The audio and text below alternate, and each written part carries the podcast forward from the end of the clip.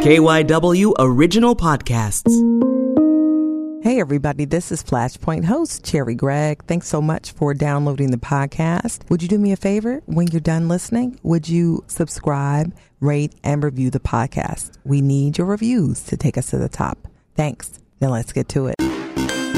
This week, the focus is on when protests turn to riots, of rebellion yes, there are individuals who are going in, going into Foot Locker and robbing and calling for justice for George Floyd. It is one of the most spiritual things I've ever done now. The elements behind the destruction in Philadelphia. The windows have been broken to start the fires. Those things have been created by the white supremacists who have come in. We take a look back and forward at how dissent shifts America. We dig in. Then the stores that turned food deserts into grocery oases have been ravaged by looters. We didn't have equitable protection uh, of our neighborhoods, especially North and West Philly. The owner of Brown ShopRite, the reason behind his speedy rebuild and reopening. We'll be right back. Flashpoint is sponsored by the Gift of Life Donor Program. Organ donors save lives. Register today at donors1.org.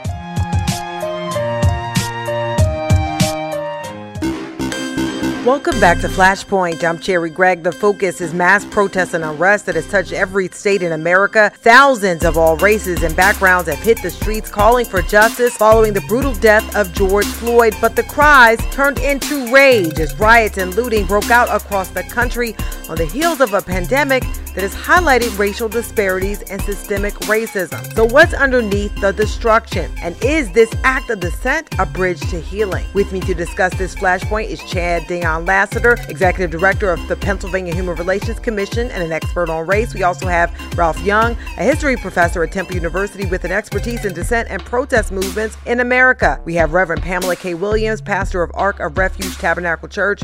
And finally, Frank Meeink, recovering skinhead and noted speaker and author. Welcome to Flashpoint. Thank, Thank you for having us. I want to kick it off with Chad Dion Lassiter. I mean, can you put what we've seen in the past few days in context?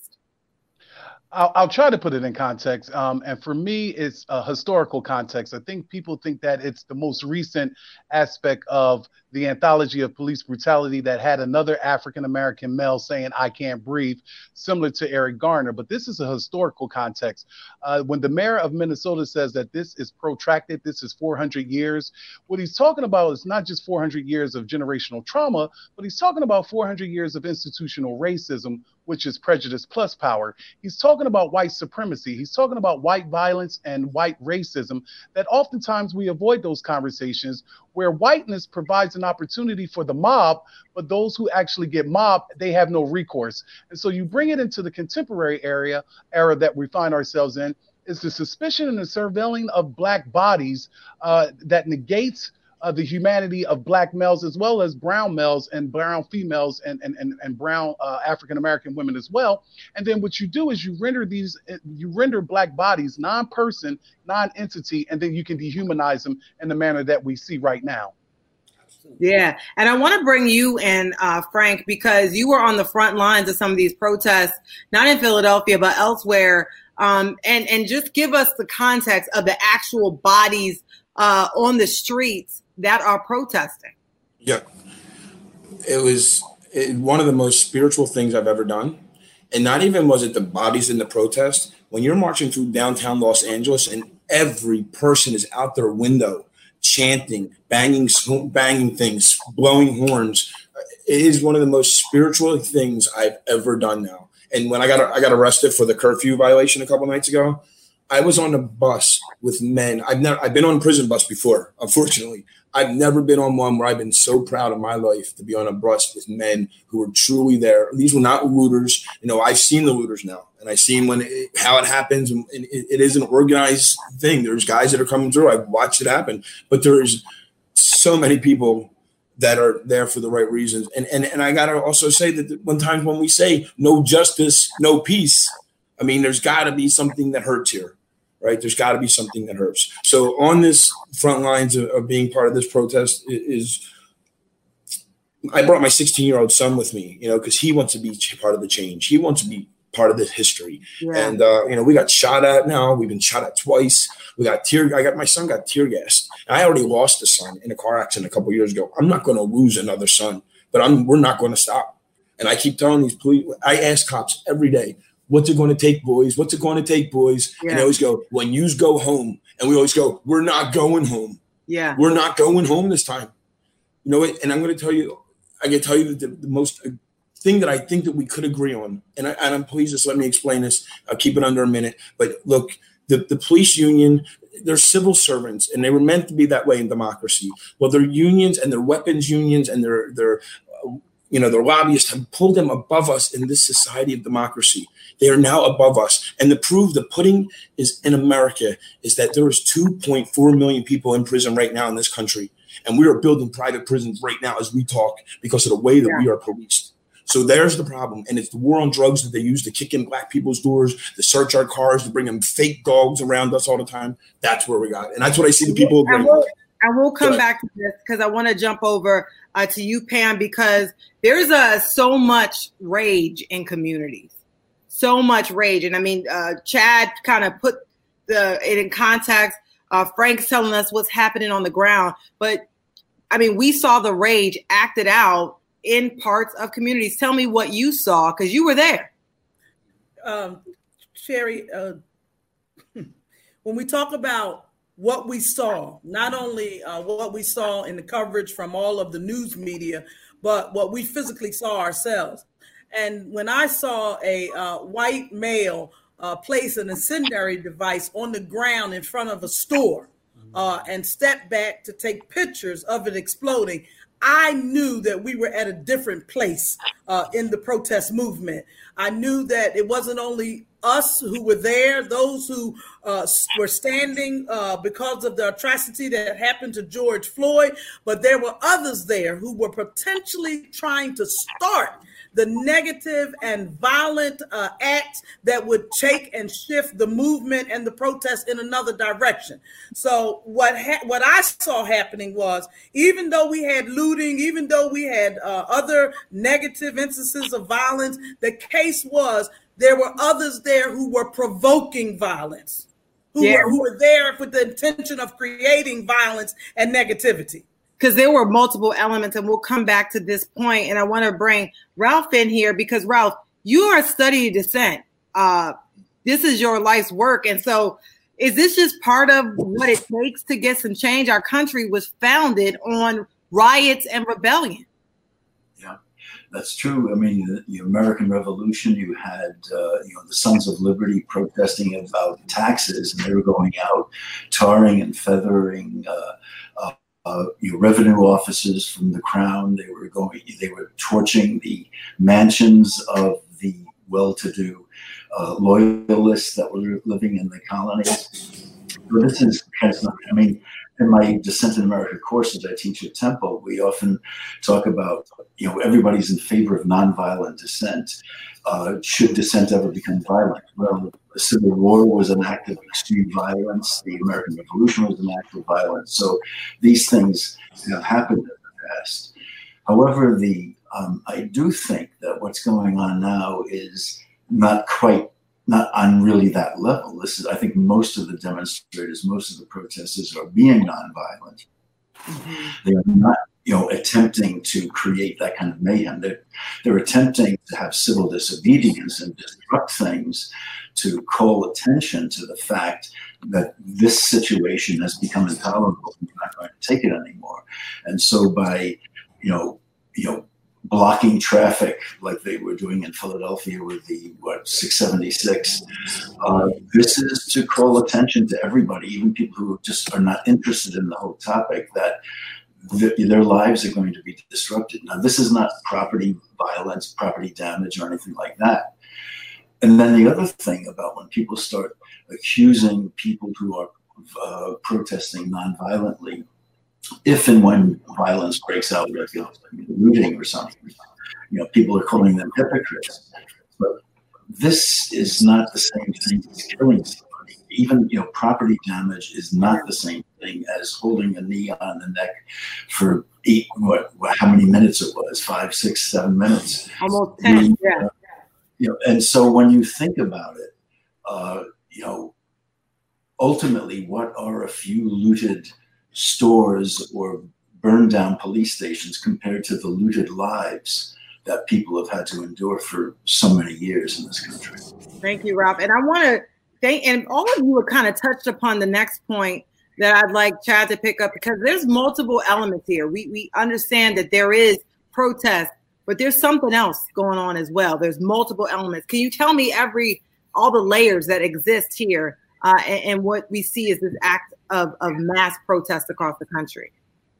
I was most certainly uh, trying to make an attempt. Um, my role with the Pennsylvania Human Relations Commission, one of our duties is to mon- monitor civil unrest. And so, what I've been seeing on the ground last Saturday and Sunday, and what has been trending across the country in various conversations, whether that's with the Department of Justice, uh, community relations, uh, uh outreach efforts, if that's with the ADL, is that what we're recognizing is that these are white supremacist interlopers. These are agent provocateurs. These are fascists. These are right wing individuals who have integrated themselves into an emotional situation. What we've seen here in Philadelphia is it trends with bricks and crowbars being left at various locations. Not right. trying to stereotype or generalize, but a lot of our children are vulnerable and they just really don't have the emotional intelligence to do something as coordinated as hit eight supermarkets in this catchment area, hit four CVS's in this catchment area, hit this uh this this area over here for you know Target and things of that nature, and then it trends throughout uh, the Commonwealth, and we have police uh, chiefs in the Commonwealth and throughout the country who are saying that they're starting to also recognize that these are white supremacist interlopers, these are agent provocateurs. What they do is they throw Molly cocktails into the crowd and then they hide behind a sign that says no justice, no peace, or Black Lives Matter. And so that's why it's incumbent upon us to make sure that civil rights veterans, when we move forward out of this, this moment to a movement, that we teach young people and others about civil disobedience, nonviolence, you know, protesting, some of the stuff that Ralph teaches so that they can be aware but we got to be fair, though. I mean, I, I, I, as someone who was there uh, in South in West Philly downtown, it wasn't just it, it, these groups of people are small, okay. But there's there's uh, lots of groups of people who are taking advantage of the Certainly. situation and are looting. I saw people riding around on Indego yeah. bikes certainly but once again it's yeah. the once again you're right but once again it's the context if you're already a vulnerable population, we're not ridding people of responsibility and blame.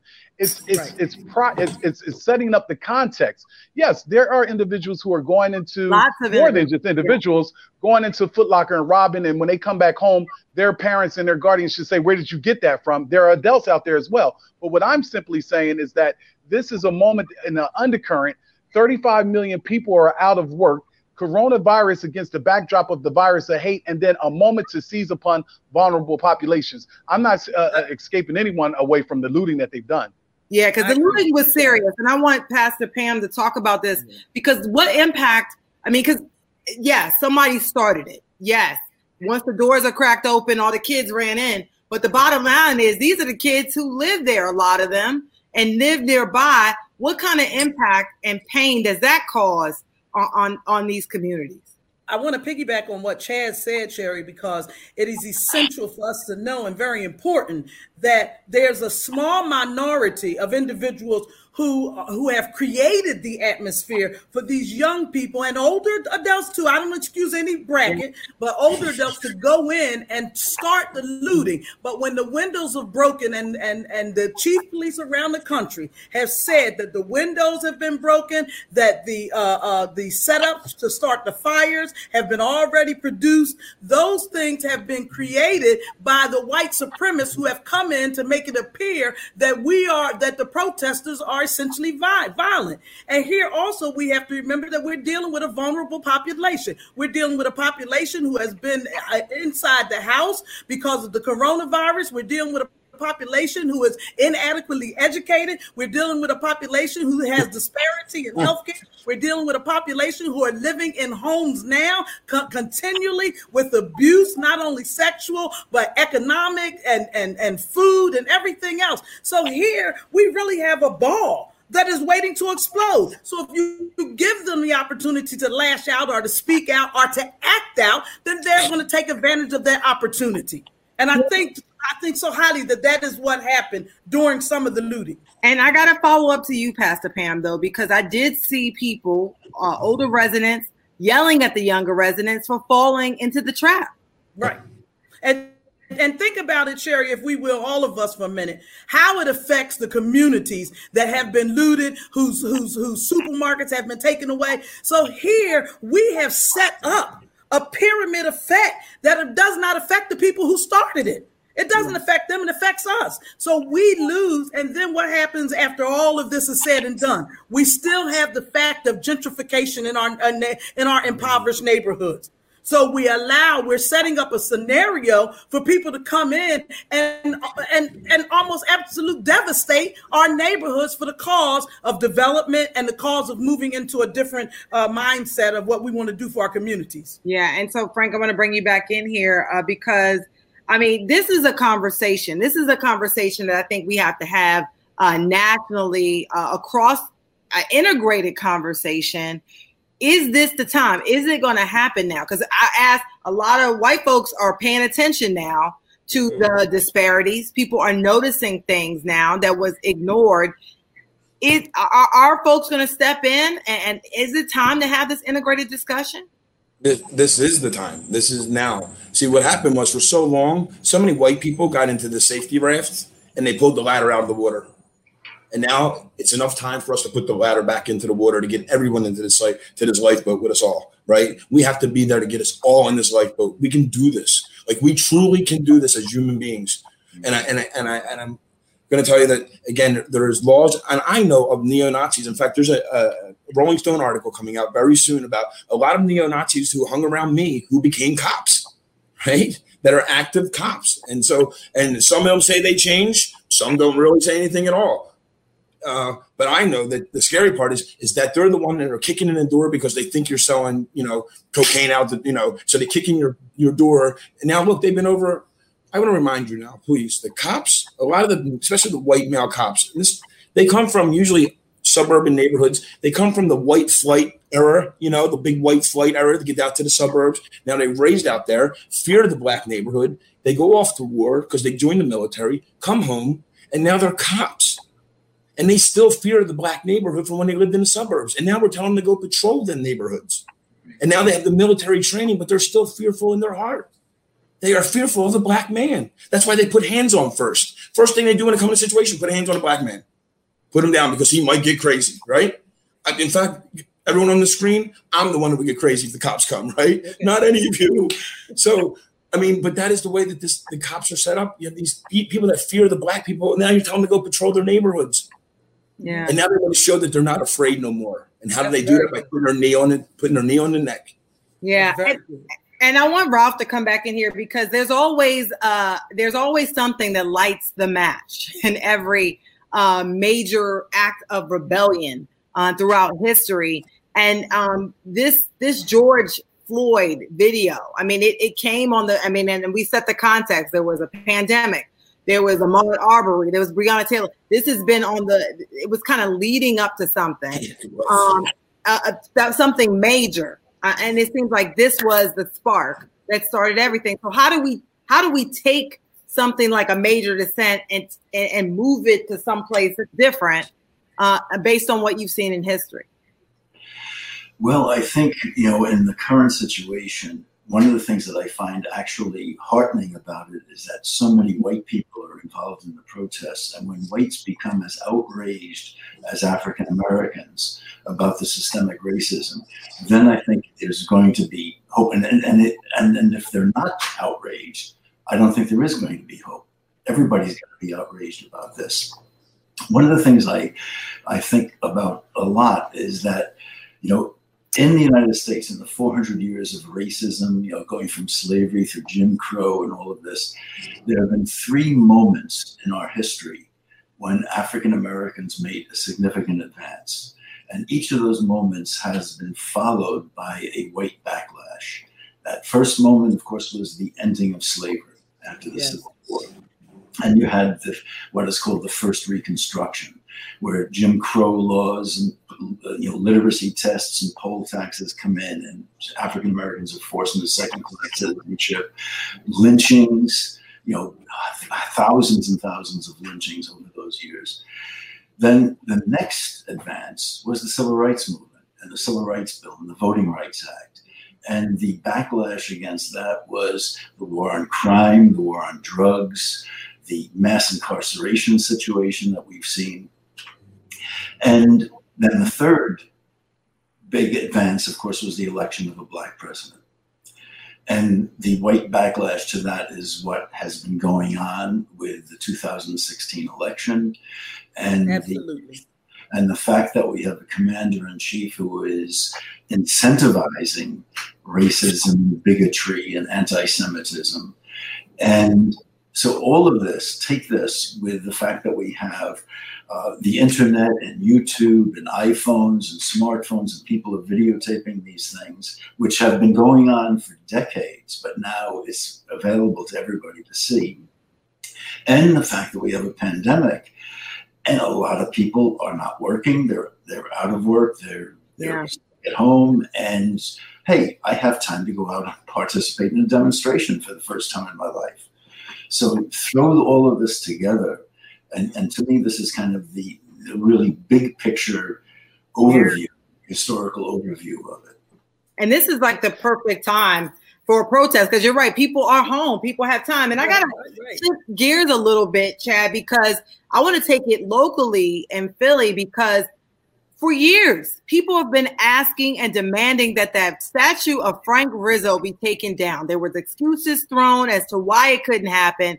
Yet all of a sudden, riots erupt, burning happens, looting happens, and they was able to take the statue down in a day. What message does this send to people? Well, I think for I think for activists, they they would look at the message as, "Yo, we we have a victory." But for me, it's so much bigger than the symbolism of a statue.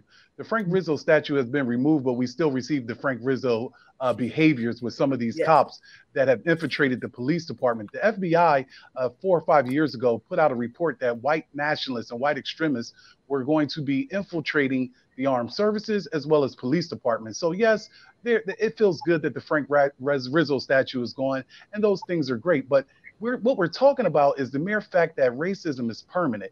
It's not the job of the oppressed to dismantle yeah. American white racism. It's the job of the oppressor. And so what we need is coalition building, but we also need for whites to use their white privilege to alleviate the suffering of black and brown people. And so the Frank Rizzo statue is going today, and then throughout the summer, we might have the anthology of police brutality still continuing in communities because they view black bodies as disposable in Philadelphia in our democracy and to make people feel good. Not all police officers, but a vast majority of them.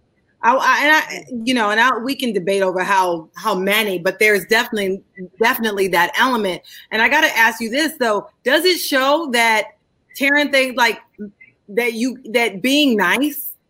Does it say that being nice and peaceful doesn't work? Pastor Pam, does it say? Does the fact that Rioting had to happen, and they could do it in a day versus peace, campaigns, and all of these nice ways, petitions. You get a no, no, no. You get a yes when you when they light the fire. Let's look at Proverbs, and Proverbs tells us to speak up for those who cannot speak for themselves and to ensure justice for those who are being crushed. It is our responsibility as human beings to speak up for those who cannot speak for themselves. So when we look at rioting, when we look at uh, uh, all of these uh, uh, protests, we have to understand that there is a segment of population who are voiceless, who don't have the power, who don't have the intellect, who don't have the abilities to go out there and to speak up for themselves. So we have to recognize, and let's get back to the Rizzo statue, and, and remember Frank Rizzo was a friend of uh, our families. So, uh, and my mother was one of his confidants. But mm. what we have to look at is back to what Chad says. The statue may have been removed, but the mentality still exists in every part of government in Philadelphia and also in the police department. So removing the statue was symbolic of just of just removing yeah. a, a, a yeah. wonderful piece that an artist created. But what mm. do we do about systematic right. uh, uh, uh, racism that exists, exists right city of Philadelphia. We have people in Fishtown carrying bats in the middle of the street. Right. We have others who, who, who the mayor made a, a curfew who are standing in front of Target protecting Target, which is a part of the South uh, of South Philly, and you have guns. But yet we are not arresting them. But you go to 22nd and Lehigh, and we have photos of police officers knocking children and young people upside the head with batons. So we have to look at the whole broad picture That's of right. really where Philadelphia is instead of focusing and being distracted on a, on a, on a statue who nobody really cared about anyway. In reality, and and and Frank, because I know Frank is from uh, Philly. South, South, South, Philly. South Philly, Southwest. I grew up South. My dad had a bar in Southwest up on Woodland Avenue. So I grew up there most of my whole. I went to Pepper Middle School. Don't get me started about Pepper. Um, but you know, right, but you know, so, here, so here's what I like to through. I got to ask you this though, Frank. Uh, does yeah. it does it surprise you that we had lots of resources deployed to Center City downtown and less resources to the neighborhood, which is probably why South Philly felt like they had to do what they had to do. Why West Philly was was ravaged. Why North Philly was ravaged does it surprise you in your thoughts on that, that disbursement of resources for protection? I want to actually bring it back just a little bit was I've been around the world as many of you might be, and there's something you can bring up to people that people have no idea about, and that is the move bombing. Have you ever noticed that? If you talk to anyone outside, they, they have no idea about that incident. Yeah.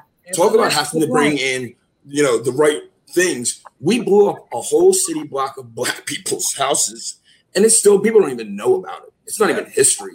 Yeah. And what if that was white people's houses? If you would have did that down on say like you know, in I've been Italian. You said Philly, thank you. That's what I like to say. When you said it for me, if you would have did that in South Philly, that would have been national. I mean, that would have been a world, mm-hmm. but it wasn't. So we have to look at all of that. That it doesn't matter to some people, and it's going to start mattering. We're not stopping this until it matters anymore. And I mean, it's what we have to do to get through this. We have to do it together. We need us mean, have to. We're made to be communal, communal people. That's why we don't have fangs to kill each other with. Yeah. big enough because we're made to stick together to make work this thing out. And racism, the way we have it now, I just see it. 200 years from now, we're all going to look like Halle Berry and Derek Jeter. We ain't going to know which color we are, and we're going to get along a lot better. And you know what I mean? It's just going to be the way to, because it's naturally going to happen because of Mother Earth and God our Father. yeah, and nature likes diversity, right? Nature likes diversity. So, Ralph, we I'm gonna ask you the last question before we wrap up.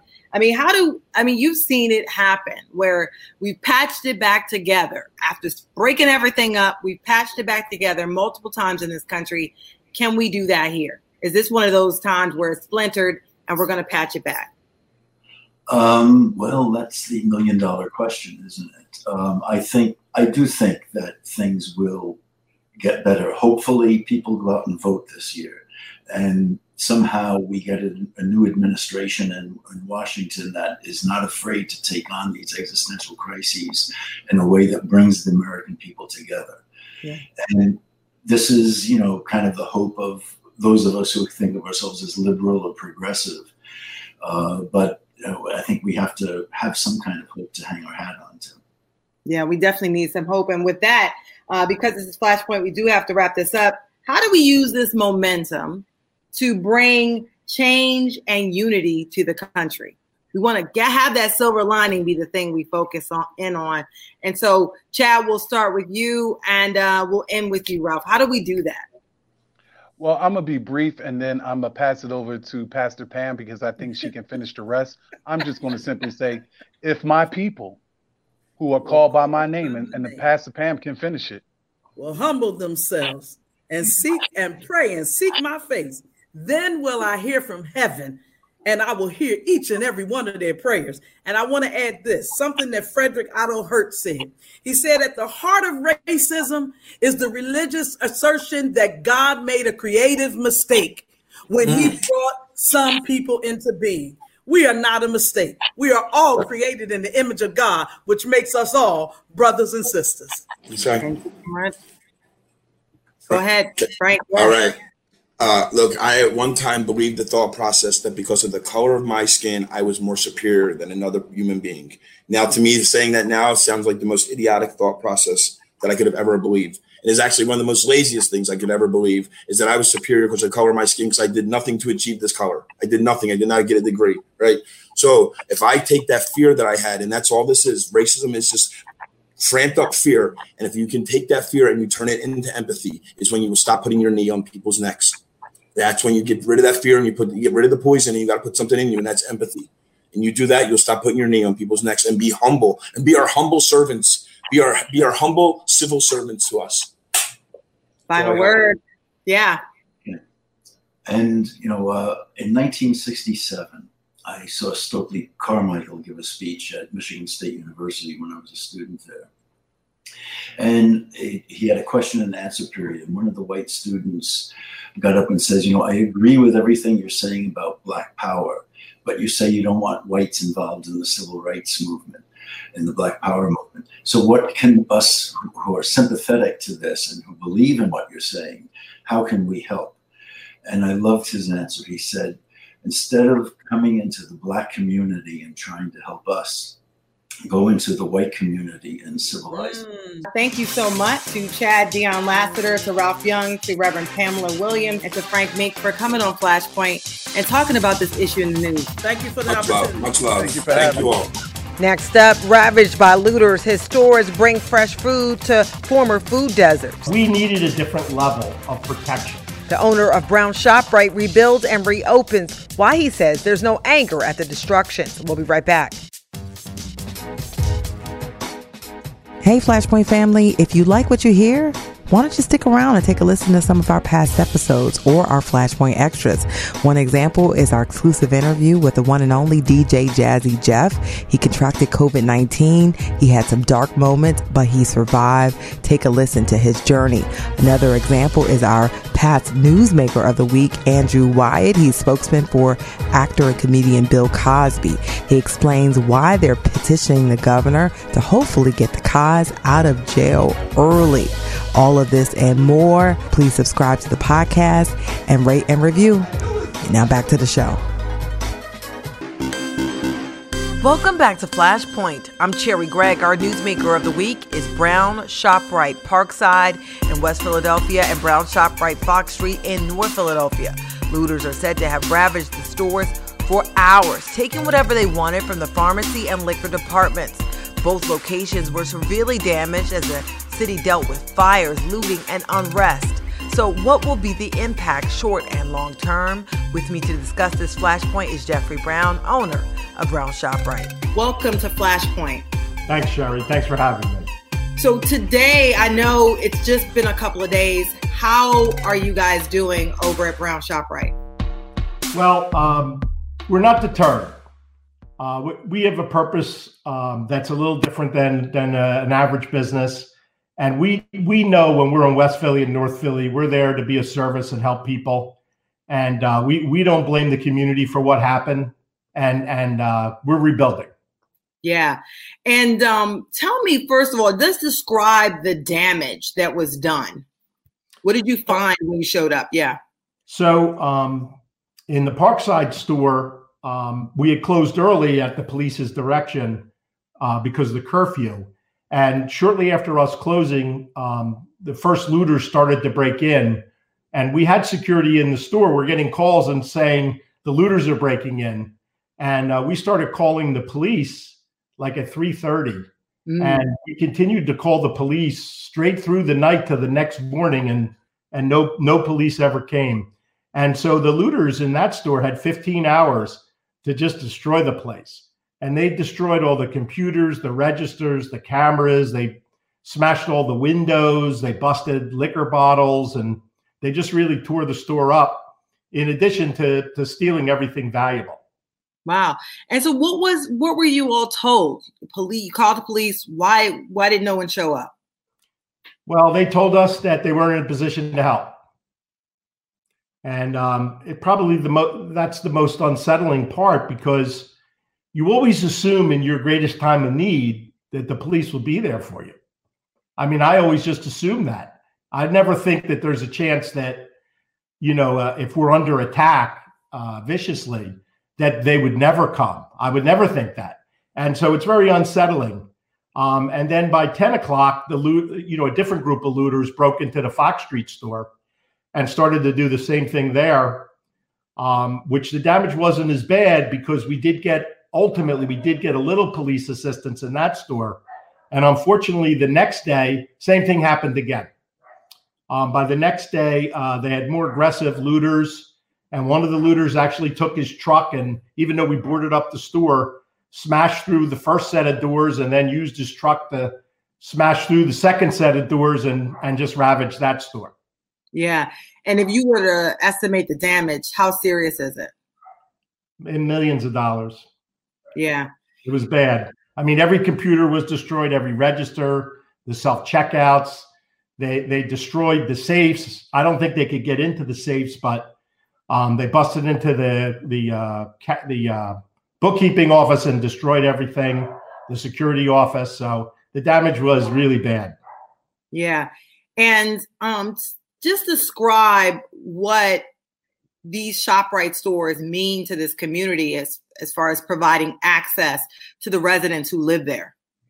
So um, our food desert work, it really has been a journey. Um, we know that grocery stores weren't successful almost anywhere in the country. And we really thought that it was wrong that any American would live without access to food, healthy food, affordable food. And so we work with the communities from the early stages of the problems they had and what we could do. And we designed these stores together with the community and we built these stores. The Parkside store is just celebrating its uh, 13th year. Uh, its 13th anniversary. The Fox Street store is is uh, seven and a half years old, and we've done this together. And and I know it sounds odd for a business to say, but we have a loving relationship, a mutually loving relationship with both of these communities in West Philly and North Philly. And uh, it's heartbreaking, not for the damage to the store and the money. It's heartbreaking that after all this work and all this time, and everybody did everything as right as could be done. I mean, I think we're this work of these two stores is a national example um, to the world of what could be done, you know, with unity. And to see them destroy and close is heartbreaking for the people in that community. Yeah, and you you mentioned that um, you know that Brown ShopRite would reopen both stores. Yeah, um, as soon as we got over the shock of of uh, not just the stores being looted and destroyed, but but not get not being able to rely on the police, um, we decided that we can't let that deter us.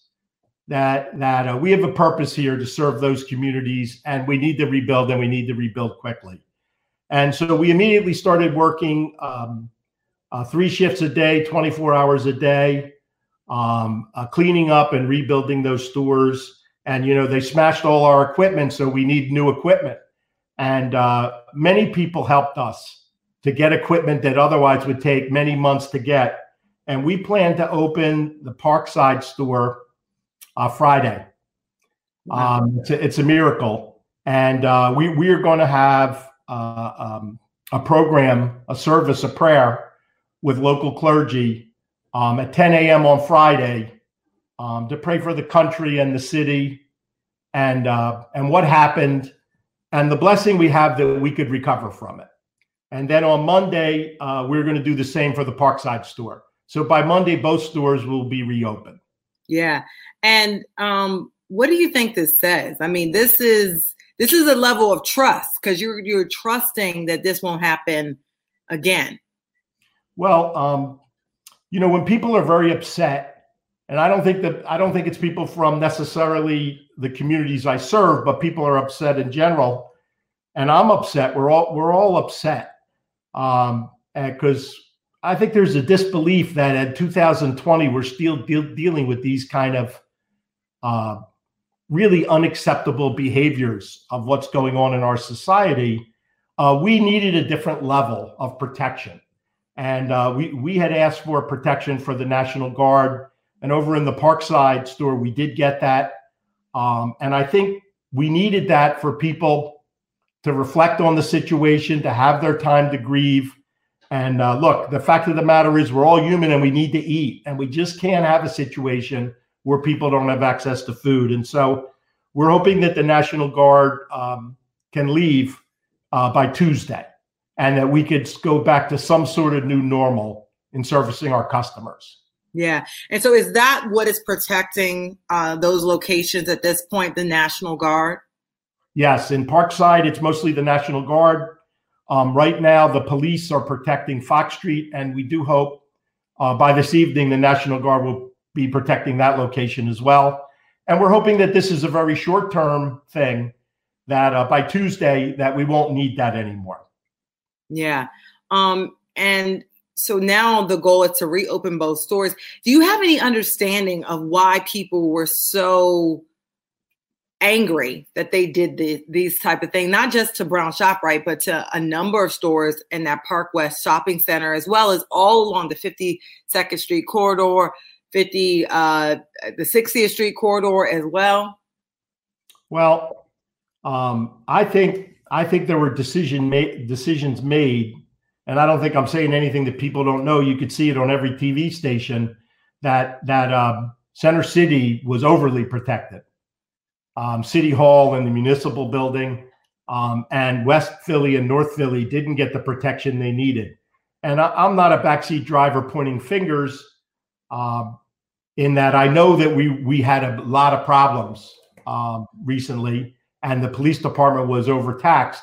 But the fact of the matter is that these neighborhoods didn't get the protection and assistance they needed. And that resulted in a massive destruction of, of way more than my business. And you're right.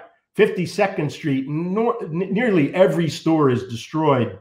And at a time where we have unemployment that's greater than the Great Depression, and to see these stores destroyed, my fear is that, that they won't reopen and that uh, the impact on employment and and and even just our life doing the everyday things that we're accustomed to doing is going to be effective for some time to come and so i do think we we need to come together as a community and figure out how we could help these businesses restore and reopen yeah. And that issue of us overprotecting a part of the city and ignoring the other part is, I think, something that was highlighted in the situation uh, and partly part of the anger that people feel uh, about the way um, just systems are set up because you have you know we'll protect all the wealth downtown and we know who lives in these other neighborhoods.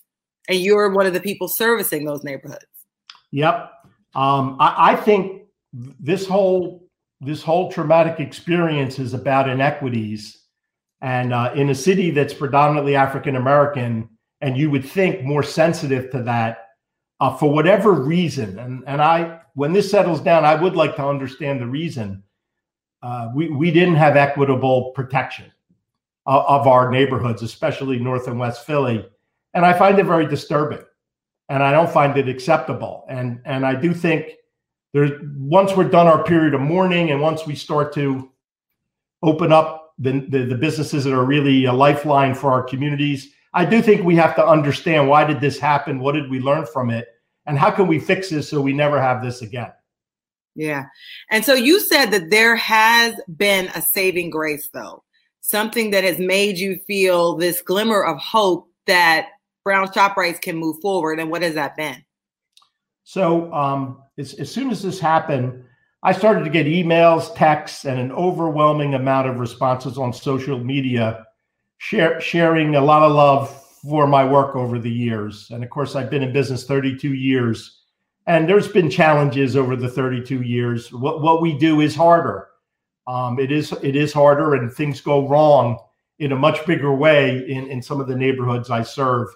And uh, a lot of the people spent the time to recite all of the positive things we've done and how we're always there for them and how unlivable their communities are without us there. And uh, I just felt the unity between our work and our uh, the communities we serve, and that really is a great strength for me to know that we're in it together, even though something really, really horrible has happened to all of us, um, I had the sense that there's no way we can't figure out together how to make this, you know, what it should be. Yeah. And I have to say, you know, going over, I missed the press conference with the mayor uh, and um, and and the commi- you know police commissioner Outlaw. But I was I went there and I got there after the folks were cleaning up. They were there bright early. Somebody tagged me in a live stream uh, where folks were outside of Brown ShopRite in Parkside. They were doing the work, had brooms, had trucks. They were doing. They cleaned. They helped you clean it up. They did. Um, we we had hundreds of people show up to help us clean up the Parkside store. And the truth of the matter is, people wanted to do more than we could even manage. Um, uh, the overwhelming love and support has been incredible, and it makes me feel that any any small sacrifice we've made is worth it because the people I serve appreciate it, and they're they're there for me at our time of need. Yeah, and I saw that. I mean, do you think there's a silver lining to all of this? Because I mean, we've been double whammied. Uh, this city, this country has been double whammy. First, we had, you know, COVID 19, uh, which threw us all for a loop. Then we have, uh, you know, we get traumatized with multiple killings of Black people.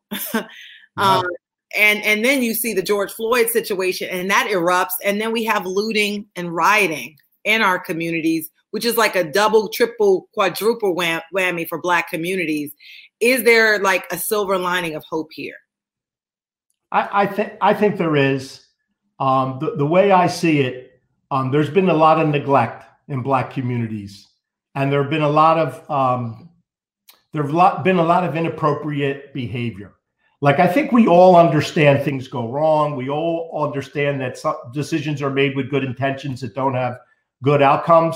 But some of the things that go wrong have been in the design of how we do things, and it's structural. And I think there's a recognition that this is not, this just cannot go on like this.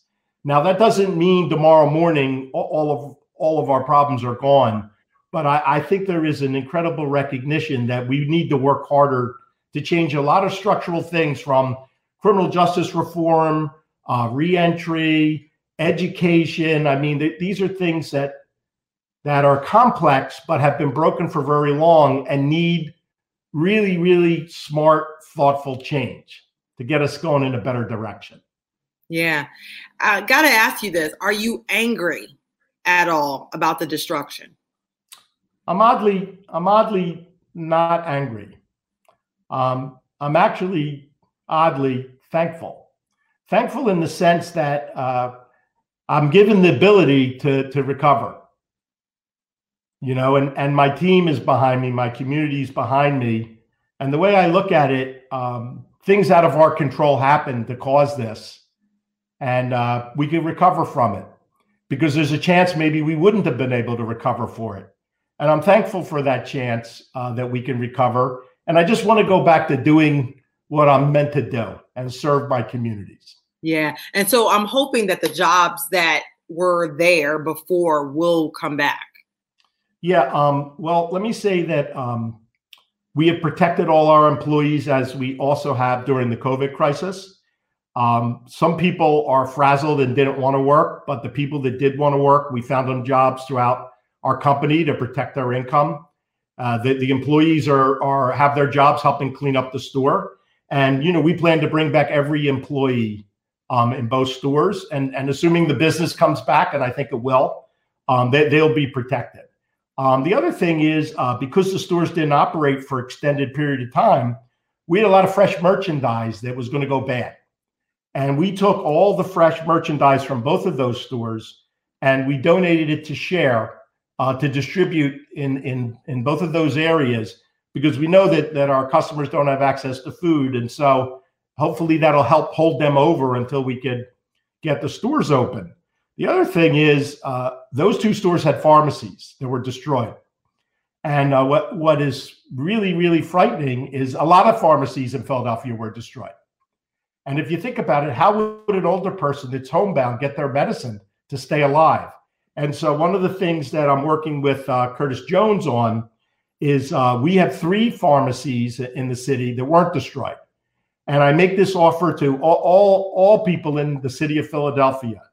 Uh, if you want to transfer your prescriptions to my three existing stores in Roxborough, Island Avenue, and Cheltenham, we will fill your prescriptions and we will pay for the cost to deliver it to every citizen in Philadelphia that needs that help. Wow, that's a generous offer. Uh, and, and you know, this is a tough time for everybody. This is a tough time for everybody. And so, how can people support you? Well, I make my living when they come and buy groceries from me. Um, and if uh, if my customers could return, if people could could uh, shop in my stores, that that helps me. Um, the other thing is, it's funny how connected we are. It's not funny. It's an unrecognized truth. Things divide us, but we're still connected, whether we think we're divided or not. And the damage that was done to Philadelphia is going to hurt all of us. And uh, some colleagues and I have set up the PA 30 Day Fund. Mm. We have a website, pa30dayfund.com. And uh, we set this up originally to help businesses, especially minority businesses in Philadelphia, reopen their businesses um, from the shutdown uh, uh, from COVID. But now we have a shutdown for another reason. And so, whether it's a COVID shutdown or you've been vandalized and your store's been destroyed, uh, this fund is um, has a simplistic application, not a government application, very simplistic, um, with very small requirements that you could apply and get up to a three thousand dollar refundable loan, uh, a forgivable loan, uh, to help you get your business back open. And I would hope that some people take advantage of that and get their businesses back open. And I would also hope that people that that have the means would contribute to this and help us restore Philadelphia's neighborhoods. Wonderful. And this is definitely a step that I think um, will help some of these businesses. I had the chance to go down 52nd Street and I talked to a number of the business owners that had had their businesses destroyed. Some of them have been there for 20 years, you know, and they're devastated. Yeah. But I'm, yeah, and, uh, yeah. I'm sorry if I could just say something else. Uh, we funded the first 75 businesses already and we've raised a half a million dollars. And so I had occasion to talk to a lot of the business we funded. And you know, it's just not jobs and it's just not services. I mean, if you if you have a business in West Philly and North Philly, um, you have responsibilities for the community and you take care of that in ways that many people don't understand. Like there's a barber on North Broad we helped out. He cuts the hair of the homeless, children that can't afford a haircut that are going back to school. He cuts their hair for free. So we didn't just lose the jobs, the taxes, and we didn't just lose the services. We lost a an ally in supporting the community. And to me, it's unacceptable to let that barber not reopen. Any final words, uh, Jeff, as we wrap up? We're in this together. I'm a member of these communities. And um, I just want everyone to know we're in it together. Whatever happens, we're going to figure out how to move forward in a positive way. All right. Well, thank you so much, Jeffrey Brown, owner of Brown ShopRites. Thank you, Shelly. Next up, she's handing out free posters with the hope they'll start a conversation. And it kind of just makes you really think about things. Cherry Hill Business's effort to build bridges when it comes to race. We'll be right back.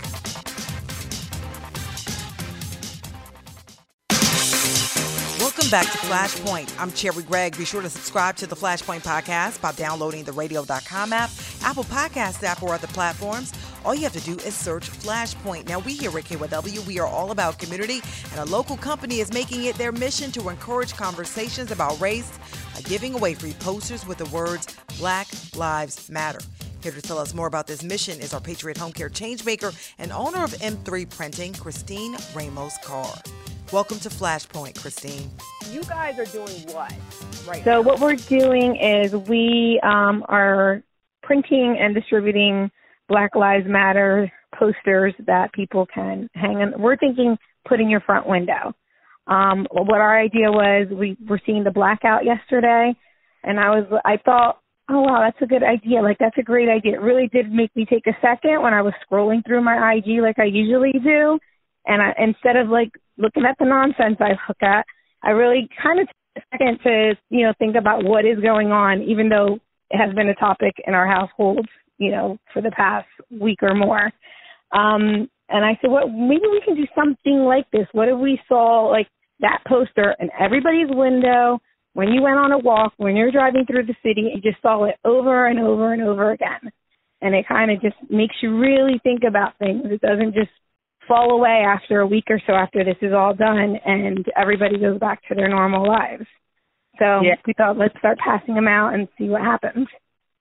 And why is this? Why do you think this would be? uh Just tell me your personal reasons. Like when you see this, um, what? How does it make you feel? That that sign. Um. So when I saw the sign, I feel like it. First of all, my husband's black and white. I'm Puerto Rican. We're a very mixed household. To me, it's not anything new. It's something we constantly are talking about in LA, which I think a lot of my black and brown friends we do. We talk about it all the time.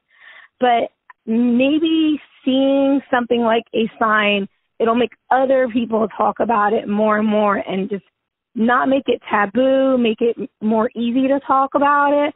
I was talking with one of my white girlfriends last night and she's like, you know, I don't even know how to broach the subject sometimes. I don't bring it up. It's not that I'm not consciously thinking about it. I just don't even know what to say or how to go about it. So maybe a, a reminder, seeing this image, I don't know, makes it a little easier for somebody. Yeah. I have so many of my white friends who I love. They mm-hmm. felt they felt like they wanted to call me and say something and they don't know what to do. Do you think this is like a way for them to cuz people want to do something. Do you feel like they could do to kind of show solidarity in a way? Right. I think this is at least doing something showing that like this household, you know, we support Black Lives Matter. When you see it, you're going to see it in front of our house, you're going to see it in our window. And um and so you're doing this and tell me you're providing these posters, right? Yeah, so um what what you have to do is you just go to the link on our website, um, put in your info, how many you need, and then you can swing by and pick them up by the end of the day. Why is this a personal mission for you to get this done? Um, for us, I think number one, you know, we are a business in the city, so I feel like this is a great way for us to give back. Um, and personally, like I said, I, I we've been affected. I mean, I've felt a little bit, you know, I felt the discrimination here and there. I can't say I have felt it like some of these other people have, the stories I've heard, but I've felt it a little. You know, I, I've, I've I've seen that extra look. Um, it's funny. I was telling my husband the other day he wanted to go somewhere, and um, and he was like, "Come on, let's go." And I said, "Hold on, I gotta get myself together." He's like, "Ah, it doesn't matter." And I'm like, you know what? It's weird to me. It kind of does matter because I feel like because I'm a little darker skinned, because like I gotta look a little bit even more presentable because number one, I'm being judged on how I look, but then I also have to like not be looking crazy when I'm out in the streets because I feel like I'm looked at even worse, which is horrible to say. And he was like, I've never thought of it that way. And I don't know, it's just brought up a whole lot. This whole thing's brought up a whole lot. Yeah. And I know that people want to have these conversations about race. I feel like the I feel like in a way like you said that having a, a Black Lives Matter sign allows non-black people to start a conversation about race in a very easy way. Mm-hmm. Are you right. hoping that's what it does? I hope that is what it does. I mean, bring the topic up, bring it up with your neighbor or your friend. Don't be scared to make that phone call. Uh, you know, there, there, there's a, there's a positive way to go about it, and I know I'm willing to listen and talk about it, and I, I know a lot of other people are. We just, we just got to be. Don't be scared. Don't be scared and bring it up. Yeah. Yeah. And and that's the thing. Like I feel like the only way uh, we're going to move this country and this conversation forward is by opening the door for people to have these discussions and to not feel like they're going to trip up or say anything wrong. Mm-hmm. Um, and and we gotta because if you don't ask the question and you hold it, you know what I mean. Like, and I I I think this is a good idea. Um, um, is there anything else you want to add, Christine? Uh, no, what I can do, like I said, I, I can share the site with you again, the, the link if you want to put it out there. Um, and, you know, we, we're, we're here. If anyone has any other type of, um, posters that they would want to get printed up, definitely reach out to us, give us a call, you know, whatever we can do to, to get the word out there and, and get people talking. Are you disappointed in the timing of your home care paycheck? Or are you being paid at all? Call Patriot Home Care today and know that your paycheck will arrive on time and that you'll be well paid. As a leading home care provider in Pennsylvania, Patriot offers the most comprehensive benefits package in the state. You can qualify for free health care, 401k retirement benefits, paid sick time, and vacations, and time and a half pay for holidays. Who doesn't like that, right? So you can call Patriot Home Care today at 877 535 5550. That's 877 535 5550. Again, it's 877 535 5550. Flashpoint is produced by Cherri Gregg and associate producer Ariane Fulcher. Thanks for listening. That's it for the Flashpoint podcast. I hope you enjoyed this exclusive content. Follow us on Twitter. Our handle is Flashpoint Show. You can also follow me at Cherri Gregg. If there's an issue that makes you hot under the collar, let us know and we'll walk you through the flames. As abolitionist and civil rights leader Frederick Douglass once said, the thing worse than rebellion is the thing that causes rebellion. I'm your host, Cherri Gregg. Until next week, thanks for listening.